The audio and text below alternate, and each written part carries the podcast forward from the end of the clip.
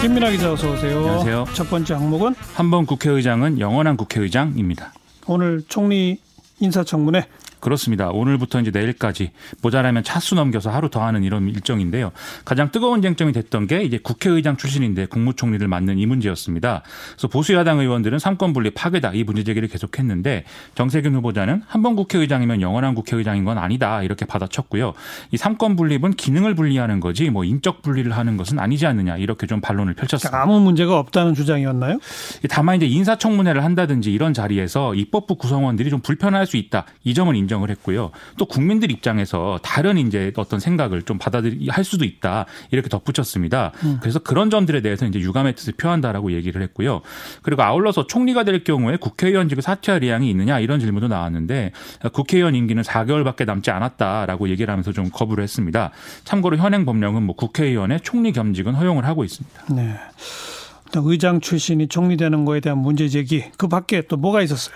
정세균 후보자 이제 2012년 민주통합당 대선 후보 경선에 출마해서 문재인 대통령 등하고 이제 경쟁을 벌인 바가 있었는데요.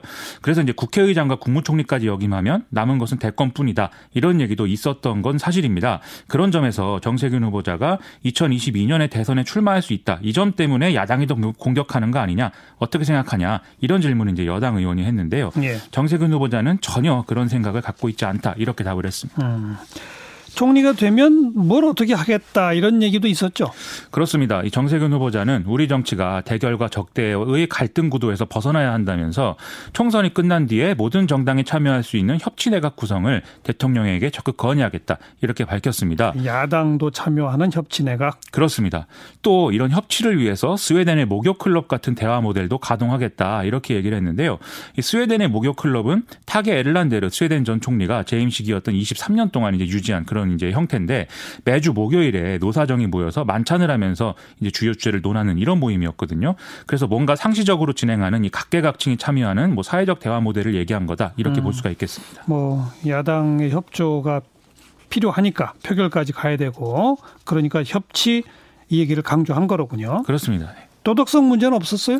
정세균 후보자의 어떤 금융 자료 이런 것들을 확인해 보면 최근 몇 년간 지출이 수입보다 많았는데 오히려 자산은 늘어났다. 이 점에서 뭔가 출처불명의 수입이 있는 거 아니냐 이런 지적이 제기가 됐는데요. 네. 여기에다 두 자녀의 유학 비용이 들어갔다는 것까지 고려를 해보면 금융 기록이라든지 이런 걸로 토대 이런 걸 토대로 해서는 설명이 안 되는 비용이 수억 원에 이른다. 이게 이제 보수 야당의 지적이었습니다. 예. 정세균 후보자 딸은 미국에서 석박사 학위를 받았고 아들은 프랑스 파리에서 MBA 과정을 마친 걸로 이제 알려져 있죠. 음, 지출이 수입보다 많은데 자산이 늘었다. 이거 좀 이상하긴 하네요. 그렇죠.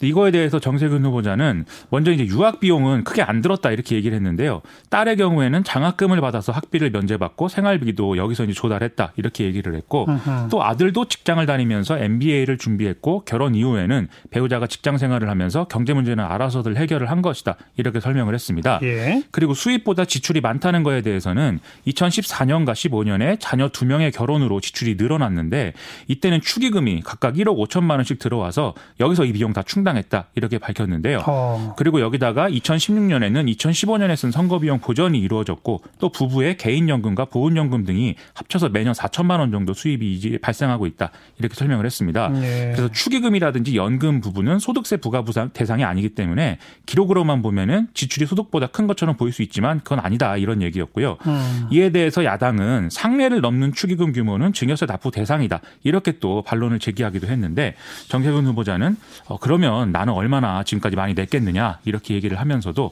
혹시 잘못된 게 있는지는 세무당국에 알아보겠다 이렇게 얘기를 했습니다. 또 그 밖에는요. 논문 표절 얘기라든지 이런 것도 있었는데요. 2004년에 작성한 이제 경희대 경영대 박사학위 논문에 이제 표절 의혹이 제기가 돼 있다 이런 거였습니다. 정세균 후보자는 2006년에 산자부 장관 후보자 청문회 때도 같은 논문을 제출했었는데 그때는 논란이 없었고 연구윤리 기준이 강화된 것은 2007년이다. 그리고 2007년 이후인 2012년에 총선 당시에 새누리당이 제기한 의혹이었다. 이렇게 설명을 했고요. 또 문제가 없다라는 당시에 논문 심사위원을 지낸 교수의 입장문을 제출하기도 했습니다. 네. 그러면서 또 한마디 했는데 정치인은 학위 과정은 열심히 하라고 하고 싶지만 논문을 제출하지 않고 수료만 하는 게 좋겠다는 게 솔직한 심정이다. 이렇게 좀 신경을 밝히기도 음. 했습니다. 일단 청문회 오늘 첫째 날인데 지금까지의 상황 종합해 보면요. 지금까지 나온 얘기들만 보면 일단 도덕성 문제에 있어서 치명적인 결격 사유다. 이렇게 얘기할 만한 거는 일단 없는 것 같고요. 그리고 상권 분립이라든지 뭐 이런 문제도 정치적 논란을 뒤따를 수 있지만 뭐 국무총리가 되지 말아야 될 이유다. 이렇게 보기는 좀 어려운 것 같습니다. 그래서 야당 입장에서는 뭐 추가로 또 결격 사유가 발견된다든지 이런 게 아니라면 뭐 이러저러한 이유에서 반대했다는 기록을 분명히 남기더라도 좀 대승적으로 처리하고 나머지는 국민이 판단하도록 하는 게 좋을 것 같다는 생각을 했고요. 또 정세균 후보자가 밝힌 협치 내각 이런 것들의 구상은 굉장히 좋은데 지금과 같은 정치 환경에서 정작 협치를 추진한다라고 할 때 보수 야당들이 흔쾌히 응할 수 있을 것이냐 이건 좀 의문인 국면이 아니냐 이런 생각이 좀 듭니다. 응하도록 만드는 것도 실력이죠 사실. 그렇죠. 그것은 아. 이제 정권 차원에서 또 노력을 해야 될 문제인 것 같고요. 예. 그리고 목욕 클럽도 이제 사회적 대화 차원에서 추진하겠다는 것이라면 그동안 경사노위 체제에서 뭐가 이제 안 된 건지 그런 것들을 되짚는 과정이 필요할 것 같고 그 점에서 좀 더 구체적인 구상이 또 필요할 것 같습니다. 내일 일단 더 봅시다. 그래야 되겠습니다. 싸이기 두 번째 항목은 돌고 도는 보수 통합입니다. 음, 왜 제목을 돌고 돈다고 붙였어요? 오늘 이제 보수 정치 단체들의 신년회가 있었는데요. 어, 이, 이 서울 중구 프레스센터에서 중도 보수를 표방하는 300여 개 단체가 공동 주최한 신년회가 열렸는데 여기 자유한국당에서는 김무성 의원 그리고 어, 이원주 의원도 있었고요. 그리고 새로운 보수당에서 정운천 의원 그리고 이제 플랫폼 자유화공화 공동의장으로 활동하는 박형준 전 국회 사무총장이 다 참석을 했습니다. 그리고 오후에는 좀 더 우파적인 색채의 단체들이 자유진영 2020 신년 할애식을 또 열기도 했는데요. 두 자리 모두 기득권을 내려놓고 보수 통합이 돼야 된다. 이 점에서는 공감대가 있었는데 구체적 논의로 들어가면 얘기가 좀 겉돌고 있는 상황이라서 이렇게 음, 말씀드렸습니다. 구체적인 상황에선 겉돈다. 그렇습니다. 황교안 대표 오늘 조선일보 인터뷰했죠. 그렇습니다. 조선일보 인터뷰에서 나름대로 통합 일정을 밝혔는데요. 설 연휴 전에 중도 보수가 함께하는 통합 추진위원회를 당 밖에 이제 출범을 시키고 이걸 통해서 총선 전에 각 세력이 통합한 새로운 당을 만들도록 만들겠다 이런 얘기였습니다. 이 통합 대상으로는 새로운 보수당의 유승민 의원 등을 비롯해서 안철수 전 의원, 이현주 의원, 국민통합연대 뭐 이런 조직들이 언급이 됐는데요. 당 일각에서 제기된 대표직 사퇴와 통합 비대위 구성에 대해서는 명확하게 거부 입장을 밝혔습니다. 음. 그리고요.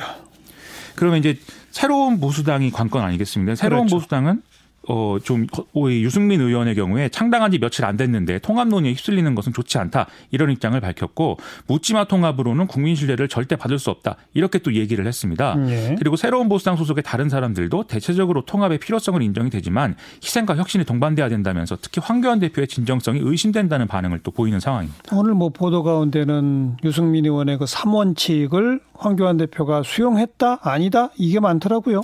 그렇죠. 어제 보수 언론을 통해서 이제 3원칙을 수용하기로 했다는 보도가 나왔는데 아시다시피 뭐 새로운 보수당의 보수 재건 3원칙은 탄핵의 강을 건너자, 노선은 개혁 보수로 한다, 헌집을 허물고 새로운 집을 짓는다 이 세 가지입니다. 그런데 오늘 황교안 대표가 창당 인사처 예방한 새로운 보수당의 하태경 공동 대표하고 약 40분간 비공개 대화를 나눴는데 이런 취지의 입장 표명은 없었다라는 것으로 보도가 되고 있거든요. 음. 기자들이 황교안 대표에게 직접적으로 묻기도 했는데 뭐 큰 틀에서 생각이 같고 논의를 하고 있지만 자신이 이야기 안 한 것을 뭐 수용했다고 하고 하지 않은 이야기를 했다고 하면 안 된다. 이렇게 답을 했다는 겁니다. 그리고 유승민 의원도 여러 채널을 통해서 보수통합 논의를 하고 있지만 세 가지 원칙에 대한 얘기는 별로 한 게 없다. 이렇게 얘기를 하고 있습니다. 그럼 수용했다는 보도가 오보예요? 언론 보도에 등장한 자유한국당 핵심 관계자에 따르면 관련 보도가 나간 이후에 친박계 의원들이 밤사이에 황교안 대표에게 집중적으로 반대 의사를 표시해서 아. 3원칙 수용 선언은 안 하는 걸로 됐다. 이렇게 설명을 하고 있는데요. 네. 이와 관련해서 오늘 윤상현 자유한국당 의원이 페이스북에 이런 상황들을 좀 비판하는 글을 올리기도 했습니다. 며칠간 보수 통합 소리가 요란했는데 했는데 결과는 아무것도 없다라면서 황교안 대표의 통합 의지는 분명하고 총선 승리에 대한 책임감도 확고하지만 뒤에 숨어서 이름도 드러내지 않고 무책임하게 대표의 판단을 흐리게 하는 사람들이 문제다 이런 얘기였습니다. 음. 어렵네요 아직까지는. 잘 안 되는 분위기. 수고하셨어요. 고맙습니다. 김민아 기자였습니다.